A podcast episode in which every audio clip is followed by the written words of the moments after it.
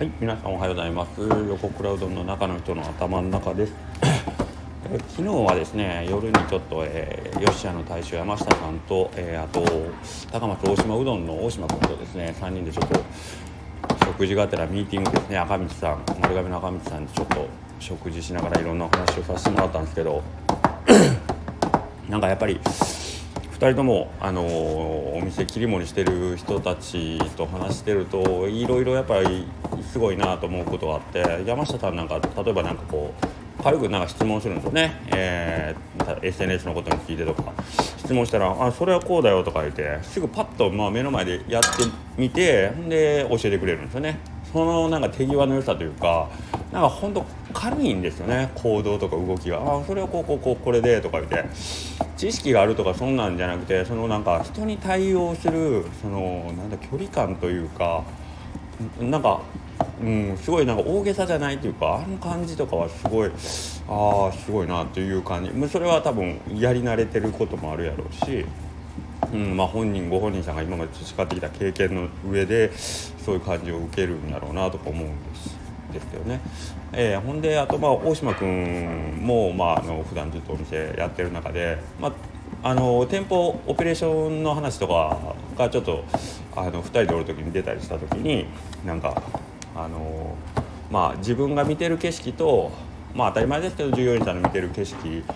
が違うことについて、まあ、こうちょっといろいろ話をした中でえっ、と、まあ、僕ら普段仕事してる時現場の売り場の現場とか売り場のことで、えー、とずっと手は動きよるんですけど頭の中では違うことを考えたり、えー、と常にあの周囲のことに気を配ったりして目、まあ、皆さんおそらくまあ目から入ってくる情報がすごい多いとは思うんですけども僕らも当たり前ですけどそうなんですけどプラスやっぱ耳と鼻とかもう五感フル全部で仕事してるよねっていう話をまあちょっと大島君としてて。あの辺の感じっていうのはなんで僕らがあのできるけど、まあ、他のスタッフさんにはなかなかそれを言っても理解してくれないというか、まあ、どこにこう力を入れてなんていうかな仕事したらそういう風な感覚が養えるかがわからないっていうことになりなりがちよねっていう話なんですけど結局それはまポジションというか立場が違うってことなんで、まあ、しょうがないかっていう 結論なんですけど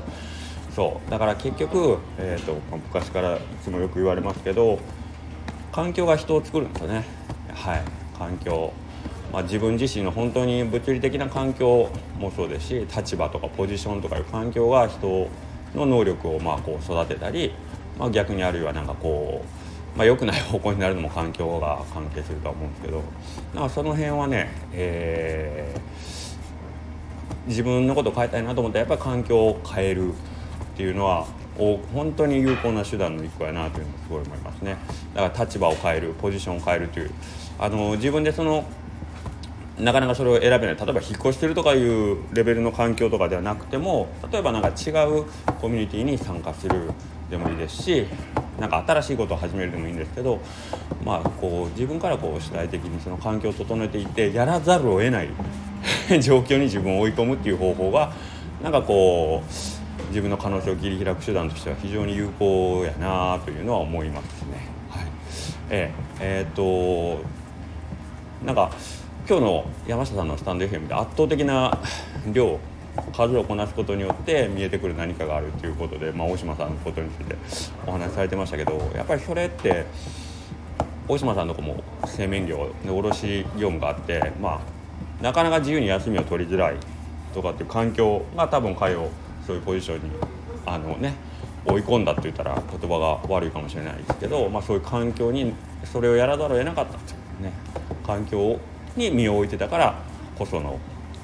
あなんか得たものなんだろうしそれはもう僕のとこも全く同じでいつもあの 休みなく「なんで休まないんですか?」って言われるんですけど「いやあのうちも卸があって 自由に休めないんです」っていう本当にそうせざるを得なかったっていう理由が大きいというね、はい、ことがあって、まあ、それによって、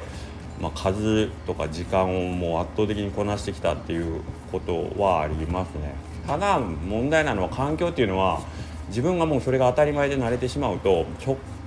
そこの異常異常さに気づくというか